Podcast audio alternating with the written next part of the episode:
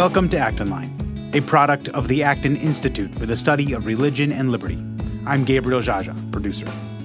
The events of 9 11 are forever etched in the hearts of all Americans. Most of us still remember exactly where we were when it happened. In this episode, Acton's Director of Communications, Eric Kohn, sits down with Niels Jorgensen, a retired New York firefighter who shares his story of what happened at Ground Zero that day. As we approach the 20th anniversary of September 11th, let us reflect on the bravery and courage that took place those two decades ago, and to be especially thankful for all that God has given us. You can find additional resources in the show notes of this episode, as well as find previous episodes of Acton Line on our website at acton.org slash. If you like this program, you can help us reach even more listeners by sharing it with a friend and leaving us a five-star review on Apple Podcasts. We welcome your comments as well. Acton Line is available on Apple Podcasts, Google Podcasts, and Spotify.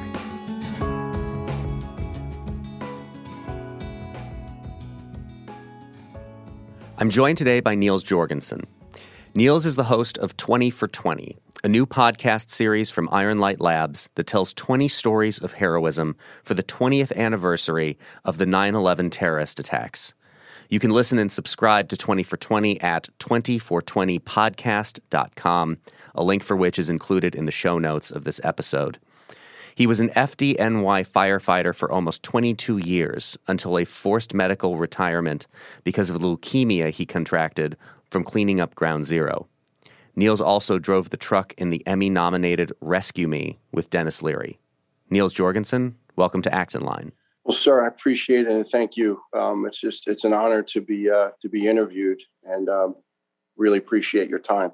Before we get to some of the stories in this podcast series, I want our audience to hear your story.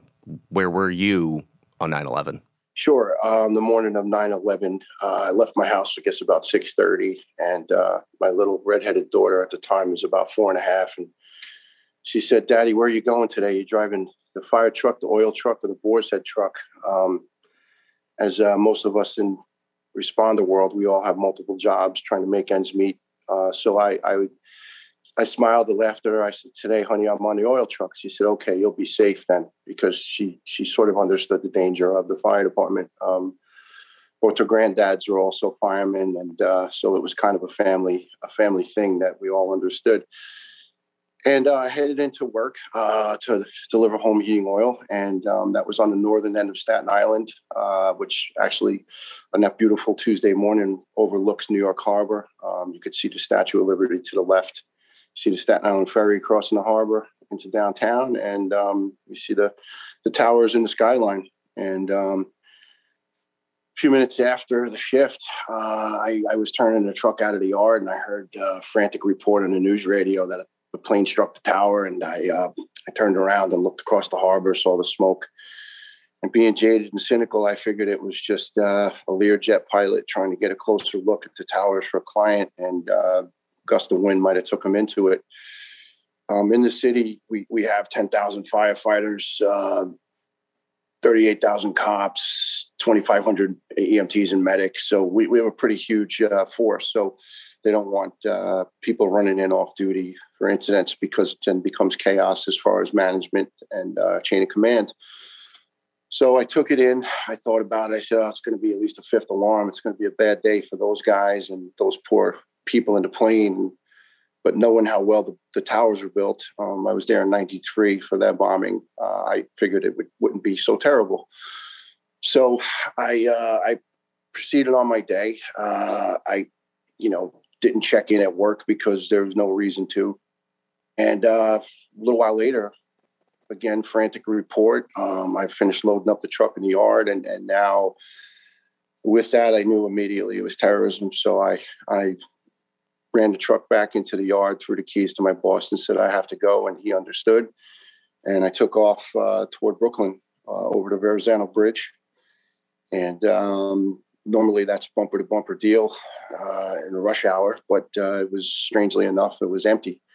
So as I was flying over the bridge, and um, my father, who retired 34 years from the department, we'd always talk about the recall, which basically is a mandatory uh, mandatory recall of all emergency personnel in the city when there's a serious, serious situation, and you're you're supposed to go to your your command where you where you work and get your gear and get orders and basically wait to be deployed or or stand at the ready for possible you know second wave or something coming. So as I was going over, got off the bridge and I was heading on Brooklyn Queens Expressway. My wife called me and she said, "Where are you?" And I said, "I'm I'm heading in." She said, "No, no, you're not. Those those she'll never curse normally, but she said those effing buildings will come down and you'll be dead. Go to your firehouse where you're supposed to go." And I thought about it for a quick second, and I said, "Well, she's right. I mean, I have no gear. Uh, I'll be of no use if I get there because you have no fire gear. You can't run into a burning building." So I, I veered off the highway uh, up the street to Ladder Company 114, which was uh, my my assigned uh, company during that period of time in my career. Uh, I spent eight years there, and it's just the best years of my life. Best people I've ever encountered. Uh, got into the firehouse, and the computer was uh, had dispatched the truck, and they were gone. Uh, the on-duty shift was gone uh, under the command of Lieutenant Dennis Oberg, and they were responding to the trade center. So I checked in with my command, and the, the chief of the 40th Battalion said once there's 12, 12 firefighters uh, mustered up, get get your gear, get a city bus, and get down to the Brooklyn Bridge because the Battery Tunnel, Brooklyn Battery Tunnel at the time, there was rumors that they were going to uh, set off a device in a tunnel, try to kill people responding. So we got to 12. Uh, we signed in. One lieutenant came in. He took command. And um, just as we were leaving to commandeer the bus, we saw the tower go down. We had the TV on. Uh, the department radio was in the background. And a few minutes prior to that, I heard Dennis, our lieutenant, say, um, Ladder Company 114 with 1084 uh, on the Manhattan dispatch frequency, which meant we were in the borough. Uh, they had gone from Brooklyn uh, through the tunnel to the towers. And uh, they said, um, okay, 114, you're going to be assigned to the command post Albany and West. And uh, 114's nickname is Tally Ho. And the boss said, uh, Tally Ho 10 4. And that meant, okay, they had their assignment. Now they knew where they were going. Uh, when that building went down, I was I was in my mind thinking, "Oh my God, they're in it and they're gone." Uh, and I realized that at the time there was many many firefighters uh, assigned on that fifth alarm, and it was I think immediately raised to a tenth alarm by the first chief, second second or third chief in on the scene.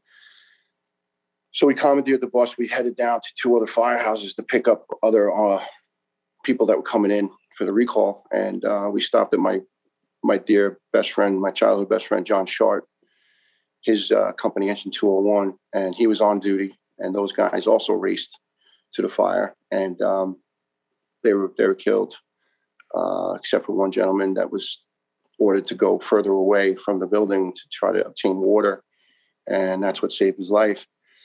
And then we proceeded down Engine 239. We grabbed those guys, and uh, and then we got onto the path of the Brooklyn Bridge, things things got quite backed up with traffic. Uh, people were fleeing.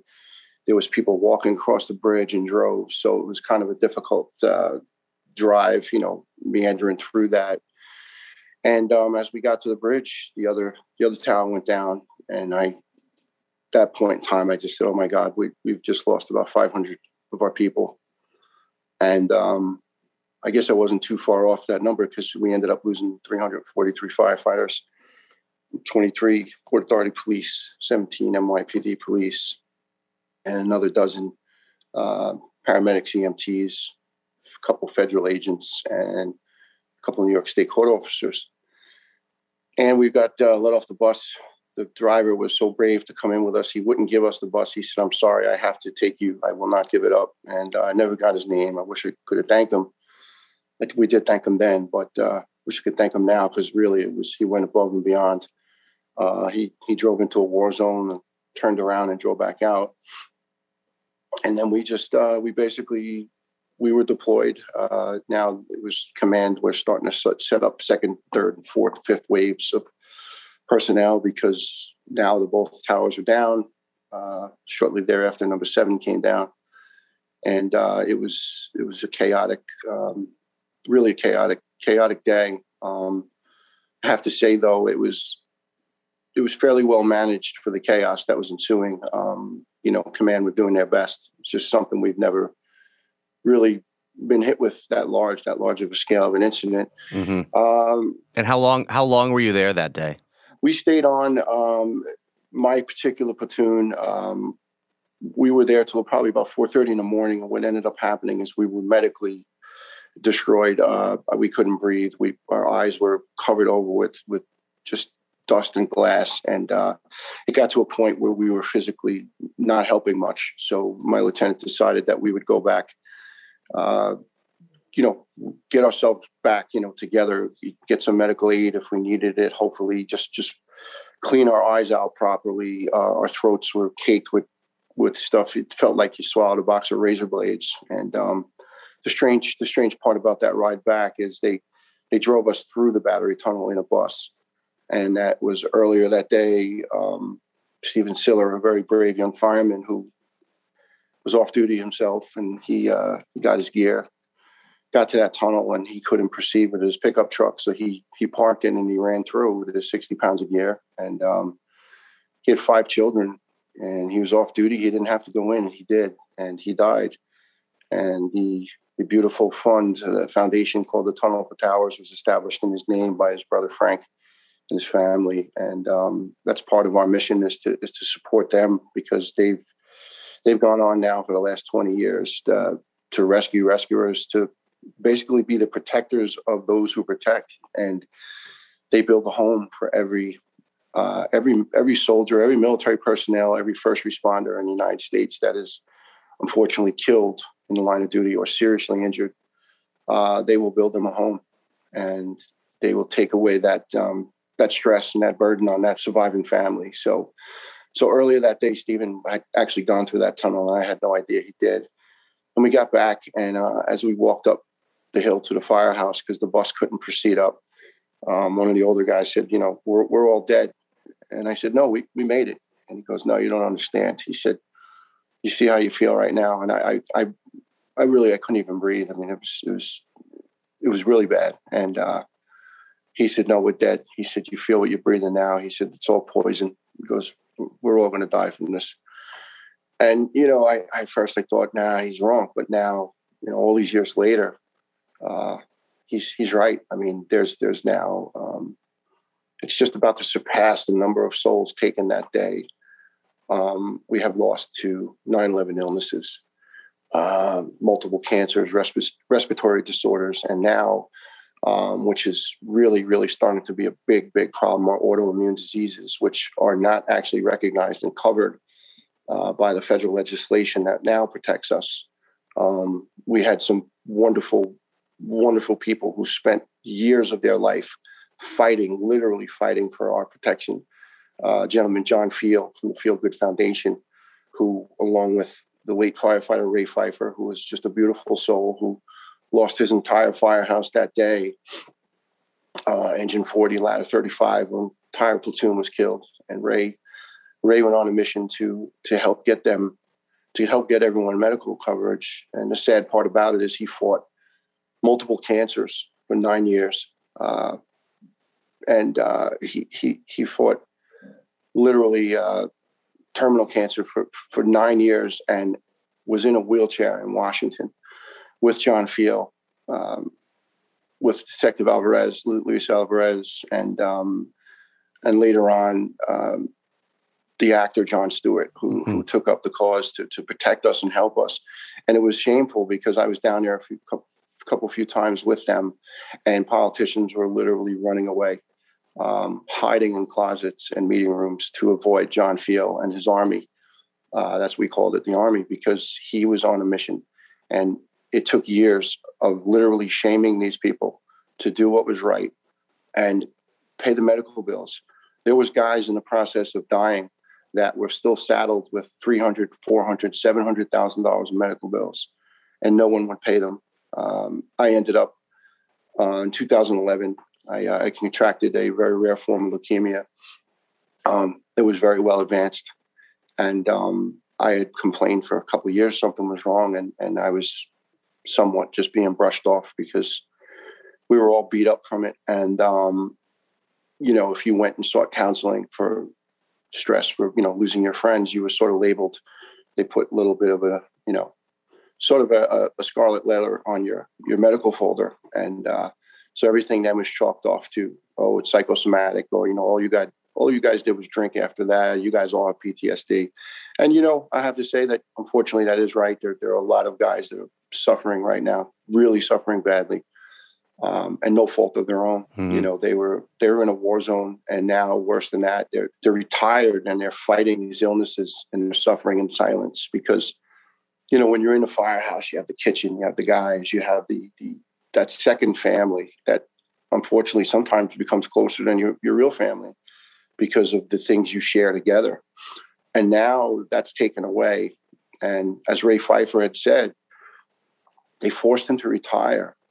And he was he was sick, he was dying, and they knew it. They could have just let him stay until he passed with the pride and the dignity of still being on the job and I was forced to retire in 2012. And I'm not going to lie, there's days I still feel the effects of the chemo I, I received, but there's days I know I can still do the job. Mm-hmm. And I was given no chance. They just put me out. They didn't want to hear it. You're a liability. Um, what it comes down to is they can hire two or three new guys for the price of one old guy, and they they farm you out to pasture, and you're you're done. And it crushes your soul because military, police, fire, we're trained in, and medics trained in just about everything except for one thing, and that's how to retire.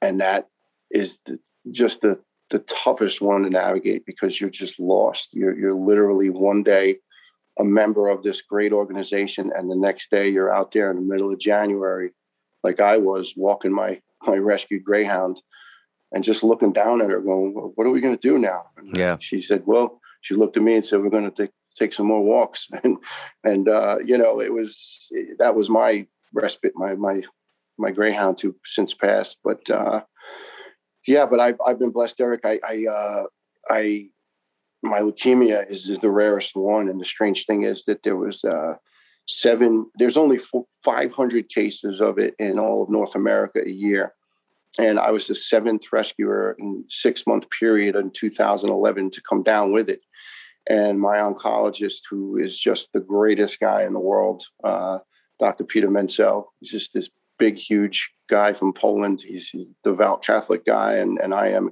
devout Catholic. So we get along really, really great. And I love the man. He's just, uh, he's more like an older brother to me now than, than my doctor. But he said it's impossible for that many people to come down in such a small segment of a population with that concentration, you know, uh, of that many folks coming down with this same cancer.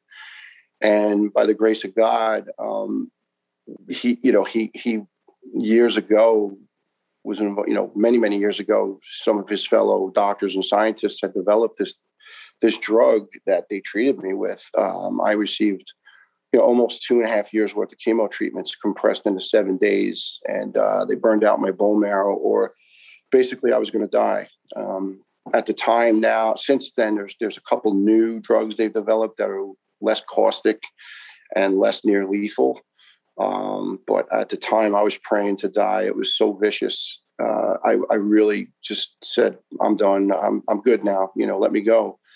And uh, I actually had a vision of my my beautiful irish mother-in-law who's just sweetest woman in the world went to church every day. And I had a quick vision of, of just all the people I lost in my life who I loved, and it was very, very fast. It was just like, but then she appeared for like 30 seconds and she's just smiling. And she used to call me her boyfriend. Uh, as you can tell, I, I, like to talk. I'm Irish and Scandinavian, and we, we we can go. Yeah, we can go on. We can go on like the virus. Uh, but yeah, my mother-in-law and I used to talk for hours, and she, and she smiled and she said, "No, she had passed away six months before I was sick, and uh, she suffered. She was in a coma for six months and on life support, and it wasn't fair. And she just uh, she looked at me and she smiled. She said, "No, my boyfriend. He, I, I said, Nan, I want to go. Nan, please take me. I'm ready." She said, "No, no, he's not ready yet. You have to go back. You have to, some things to do." And I like, "No, Nan, I heard so much. Please, I just just want to go home." She's she smiled. She laughed. She said, "Nope, not yet." She just faded away, and I was grabbing at her and crying. And uh, strange enough, I had the one doctor at the time who who was somewhat of an atheist, I guess, and I don't I don't want to rip her. She was a good doctor, but she didn't have faith. and and I she asked me, you know, they told me what my my nurse uh, just just to veer back for a second, my nurse who was incredible human being, Mike Nunez, he was my lifeline, and um, just a few other nurses that were so wonderful. This one young lady, Altagracia, but Mike Mike was kind of my main guy, and uh, he put up with a lot with me because the the drugs, the chemo made me very combative. It, it burns out your your your mind and your body at the same time. It's it's that's what it does. It kills just about everything in its path, but it kills the cancer. And uh, I was expressing to everyone that you know I saw my mother-in-law and this doctor. She was she wasn't having it. She thought I was really off the reservation at that point, and I lost my mind. And it was like you know uh, you know the shrink came in. He was a Orthodox Jewish man, and uh, he's smiling. He's, I said, "Hi, hi, doc. I've never seen you before. Who are you?" You know, because I had this team of doctors. And he said, "Oh, I'm, you know, I'm the uh, psychiatrist." And I said, "Oh, okay. I guess I really did lose my mind." So he he asked me to tell him about what, what was happening, the vision, and and he he started to laugh. And he said, "Oh, you're okay." And I said, "Well, what do you mean?" He said, "No, I believe you." He said, um, "I've I've heard I've had other patients express the same thing. You were close to that other side, and you saw what you saw." And he said, "You're fine." And he said, That doctor, her faith is different than ours. He said, You and I share a belief. And uh, he said, I, I fully believe what you said. And he said, So what else do you want to do? I said, Well, what do you mean, Doc? He said, Well, they pay me for an hour. We only took 20 minutes. So we, we sat and watched the Yankee game for 45 minutes and, uh, you know, hung out and talked. Uh, so it was, it was a strange, um, strange long chain of events, I guess. But this, you know, the sad part about it is starting in about 03, um, guys started getting sick and dying. But initially, initially we didn't um, we didn't think it was the trade center for some strange reason. You know, because guys in the fire department, especially, they they do die of cancer, right? It's it's fairly fairly common, unfortunately, because of the toxins we're constantly taking in. But then all of a sudden, it just started to be beyond coincidence. Young, young really young men. Um, this one young gentleman, John McNamara, was one of the first. I think John was about 35 and he had advanced colon cancer. And, and, you know, he fought a really hard fight and looked like he was doing okay. And then all of a sudden he came back and he, he just had a brand new baby and he was gone. And that's when I realized, and I think John was sorry for forgetting exactly when, but I think it was in 2005. And then I started thinking, oh boy, this is, this is starting to become a problem. So it was so sad because now guys were starting to really get sick, and then and then the games began. The the denial. Yeah. The, oh, this isn't from 9-11. This isn't this isn't possible. I, I want to turn our attention to what what you say in the intro to your podcast series that this is the danger of fading from our collective memory. And I was a sophomore in college when 9/11 happened and you know my my dad and my brothers are from New York. The first time I've ever visited New York City was in 1996 and did the math on it and figured out that the the day we flew in to New York was September 11th 1996. And we wow. stayed at what the time was the newly renovated Marriott Hotel at the World Trade Center. The yes. next day went up to the top of the building. Um, so I have this, you know, very formative memory of the first time that I went to New York, which was this place that I just revered as a kid because I knew that's where my dad was from. Yes. Um, having that experience and seeing the towers and then just being so obviously like so many of us were who didn't have your experience but were watching it through a television um, just struck and you know you know like you you know that everyone can give that answer. It's that single unifying moment where you know where you were when it happened. And as you point out in the intro to your podcast that you know now college freshmen weren't alive when this happened. And I'm going through these news stories where you see, you know, that there people have students now say they have zero knowledge of 9/11. They didn't actually know about it. They don't understand what's going on. How how could something so impactful seem to fade so quickly, only 20 years later, from our collective memory? Is it just something that we feel compelled to block out, or do you think there's something else going on there? This is just my personal opinion, and you know, I hope I don't. Uh getting hate mail out of it, but it's it's because it's such a controversial subject uh, event. You know, uh, it was an attack. It was it was a fanatically engineered attack of hate upon what America is. It was an attack on freedom, on religious freedom, on life choice freedom, on just just the the essence of what America is. My mom is an immigrant. She's from Ireland, and she came here at 16 years old. And I love my Irish family. I have a lot of them, and they'll be upset for me to say this. I lived there for a year when I was a teenager. I love it. It's a beautiful place. It's beautiful people, but it's not America. And I could not wait to be back here. And I think what it is is 9 11 was an attack on what we are about. It was to cut through our fabric and destroy it by fanatic fundamentalists. You can call them whoever they are, whatever group it was, you know. Um, and I think there's people that want to sort of sugarcoat that and dust it down and just make it less uh, controversial. You you can't find footage, Eric, of those folks who jumped from their deaths. When they showed that footage that first day of those poor folks in their desperate moment of rather than burn to death 80, 90, 100 floors up, they chose to leap. And some of them had umbrellas and garbage bags and their their their jacket or something that they tried to use as a semi parachute to, to lessen their fall. And they plummeted to earth at 125 miles an hour. And the first firefighter killed, Daniel Suhr, was actually struck by a human being who was jumping for their life. And Daniel, in his mission to run in to save those people, he was killed by one of those desperate victims. So it's so sad that they want to erase that. That's the horror. Sometimes history is not, it's not touchy feely. There's some bad things about history in, in all generations, right? Since we've been formed. I mean, the country was formed, unfortunately, on bloodshed. But if you don't show the images and you don't pass on the stories, what happens is the knowledge is not retained. Um, I was just on a flight recently uh, I live in Tennessee now. I, I moved to the tree to the middle of nowhere, which I call it. I don't mean that insultingly. To heal my fractured soul. Uh, I like I like the country. It reminds me of Ireland.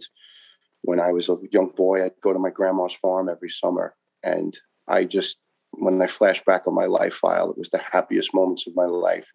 Right up alongside of you know getting married, having my beautiful children, and getting on swearing into the United States Army, the New York City Police Department, and then the New York City Fire Department after that. Just the highlights of my life. But living in the country is is just it's so healing for the soul. But on a flight recently back down here, this young lady sitting next to us, she was 12 and she saw this hat that I'm wearing. This is my proud former ladder company 114 Tally Ho. And she was a, a smart young lady and she, she, was flying home with her mom and dad, her family. And she said, Sir, um, is that a fireman hat? And I said, Well, yes, ma'am, it is. And she said, Are you a fireman? I said, Well, I was.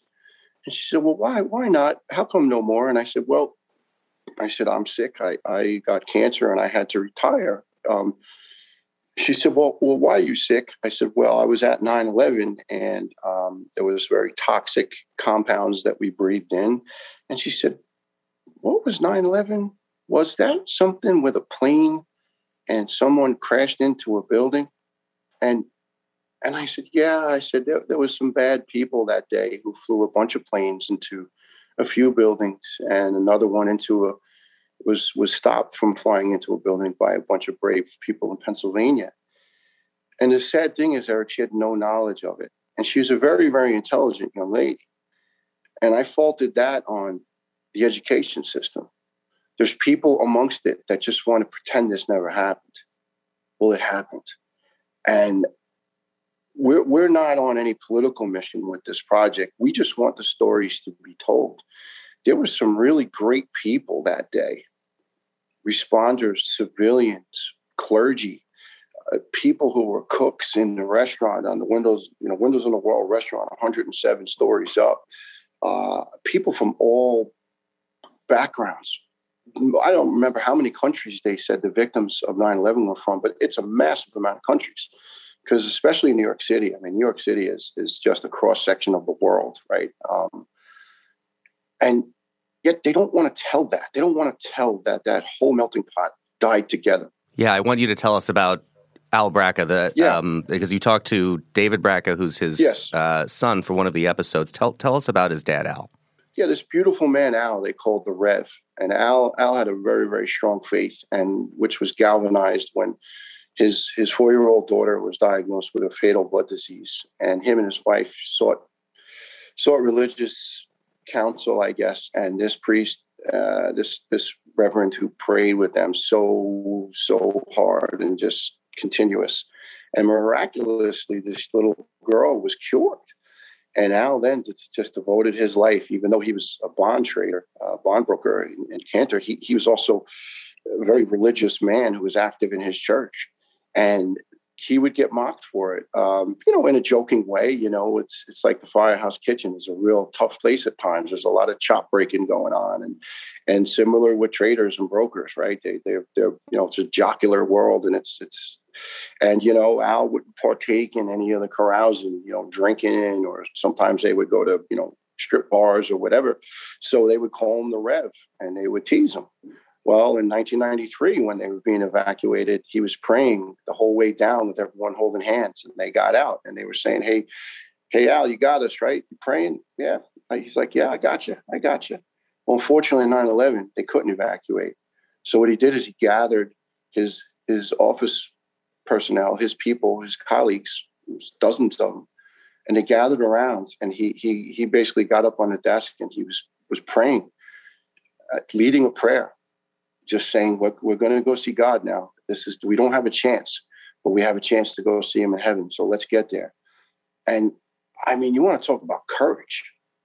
Wow. I mean, I don't know if I could have done that. If I could have kept it together like that and said, "Hey, all right, this is it."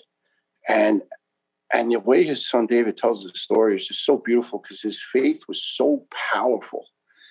And the one thing is, there there may have been people there that day with no faith, and you know we're, we're not on. Um, this isn't a preaching mission. What we're on. This is just a storytelling mission.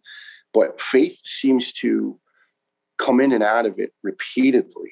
It's one of the predominant themes that we've been coming across with these people, with these folks, these kind folks who've spoken to us. And these people just basically huddled together until the moment that building came down. And the beautiful story is that Al was up, I think it was almost 100 floors up, and they found his body intact and they were able to identify it. And that's almost a miracle in itself because unfortunately, half the souls that died that day, I think it's, you know, 200, 2,977, half of them have never even been identified because the, the forces involved in that collapse were so huge. The physics involved. I'm, I'm not that great with math and science, but but I can just had seen from being there. Wow, there were some powerful forces. Things were pulverized into dust, and bodies were pulverized into just unidentifiable remains. And here's Al. He was he was he literally rode. It seemed like he rode the top of the collapse down, as if God just symbolically said, "They're okay he helped lead them to me and now your family can take you back and it when you know sitting there with david it, I, I, had to try to keep my composure because you don't want to upset the folks you're interviewing. But some of these interviews i've left and i've been emotionally drained. I mean to the point of the emotions i thought that came getting home from 9-11 a few days later four days later and uh, the emotions of finding out I was in a fight for my life. And, and then for me, the worst, the stupidest thing when I think about it is I was the most upset when I lost my job, as crazy as that sounds. But doing these interviews is so emotionally draining because these people are kind enough to bare their soul and you feel their pain. And the sad part about it is it's been for, not to say totally forgotten because there's some really, really good people out there. But it's been forgotten by a huge segment of the population and it hurts them so much. And one of the repeated things I hear from these folks is they they saw the feelings, uh, they saw the scenes on 9-12 on the day after the towers came down and all the destruction happened. We still had hopes that there were people alive in the pile. And um, Unfortunately, those hopes faded away after about four days when we realized that this is now a recovery mission. This isn't a rescue mission. But people were lined up for a mile up the West Side Highway with American flags and signs of encouragement for police, for medics, and for firefighters, and for the nurses who came down to, to help and set up the triage stations. And the unity was incredible. It didn't matter what color, what creed, what gender, what this, what that. It was just everyone was American and everyone was hugging and crying and smiling. And and sad enough, people were smiling because they were so proud and, and they were they were cheering us on for going in. And Eric, I never felt such such a blanket of of unity. It was it was such a great feeling, as strange as that might sound, during such a tragic time. And I feel like it's gone. I feel like there's people out there that want us to be divided. They, they're just they're just wringing their hands, going, "All right, all right, we got them, we got them now." Everyone's pissed off. Everyone's angry if you look around, you know, the chance that someone's not wearing a mask, they're not smiling. Where did that go? What happened? Like, how could we be such an ungrateful, thankless, angry society? We're in America. This is the greatest country in the world. It's not perfect. It's got its blemishes, you know, but but damn, it's the best place on, on earth. There's people still flooding in here, right? I mean, no one's flooding out. I don't see anyone racing out to go to China or Russia. No, no offense against those guys, but they're racing to come here. You know, my grandpa Nils, he was from Denmark. He was a complicated soul. He, he left he left home at 12 years old to be an apprentice baker, and um, I think it tormented him for the rest of his life because he wasn't treated well by people who were in his family. And then he joined the Danish Navy, 17, and he was here in his early 20s and one of those American success stories, you know, 25 bucks in his pocket, sponsor family from his hometown in Denmark that were here. He landed in Bay Ridge, Brooklyn, and he hit the ground running. He mastered the language. He sat on the front steps of the apartment building and he listened to every word being spoken. And he had the sponsor family interpret it for him. And he mastered English within six months. And I remember with his Danish accent walking through Bay Ridge, Brooklyn, holding his hand. And he, he didn't believe in, in checks. He believed in paying everybody in cash. He didn't trust the banks. and he didn't, he, he wasn't a very trusting guy. Uh, and we'd walk around and pay the electric bill and pay the phone bill and pay the gas bill and, and pay the plumber and pay this guy and that guy. And my grandfather ended up owning a small apartment building. He worked his tail off. He worked really hard. And he would tear up when we saw the American flag, or if he heard, you know, the Star Spangled Banner, or if it was Memorial Day, or or you know, one of the parades, uh, Fourth of July, we'd go down by the waterfront to watch the fireworks, and he'd have tears streaming down his cheeks, and he had these big old cheeks. And I said, Grampy, how come, Gramps, how come you're sad? Why are you crying? He says, I'm not sad, Niels. I'm not sad. I'm I'm filled with joy. I'm in America and I love this country. And you know, his his hometown was overrun by the Nazis during World War II. And, and they took over them, you know, took over Denmark and that whole area of Northern Europe. And he was devastated. He was just so devastated. But he was so thankful that American troops, he was too old. He went down to try to fight and they, they wouldn't take him. And he was so thankful that American troops fought back the Nazis and, and basically prevented the world from being taken over. And now just you, you just get these watered down versions of history. Things are are just manipulated and taken out of it. It's kind of like they just want to, you know, pick cherry pick what's what can go out and what can't. And that's sad because now people aren't getting what really happened. Well, you know, we we do a pretty good job of telling the incredible stories about World War II um, of course, you have a things that happen over a longer period, but as you're telling here, these are all stories that some of them happened on that day, but some of them are also about what happened in the aftermath. And I hope that this project is really leads the way in telling those stories so that we don't have this fade from our collective memory. The story of Al Braca, who you just told, is only one of uh, one of 20 stories that you are telling in this series. Uh, 20 for 20, 20 stories about heroic stories about the 20 years since 9 11. Um, Niels, thank you so much for joining us today. God bless you for this project and for everything you did that day and in the years after. Eric, thank you so much. And I really appreciate your time. And we just hope that people, if they're kind enough, uh, they can log on to 2420podcast.com, uh, 20FOR20podcast.com. And, uh, you know, we're, we're going to lend our support to 9-11 charities. We're going to try our best to make the, get the awareness out there and, and get folks to donate and, and anything left after we put this together, all of uh, all of it's going to go go to these charities to help out. And uh, we really thank you folks for, for, for listening. And Eric, thank you and God bless you, sir. And thanks for what you're doing. That website again is 20for20podcast.com to listen and subscribe. And we'll put a link to that website in the show notes for this episode. Niels Jorgensen is the host of 20 for 20, a new podcast series from Ironlight Labs that tells 20 stories of heroism for the 20th anniversary of 9 11. Niels, thank you so much for joining us today on Acton Line. Thank you, sir. God bless you. God bless America.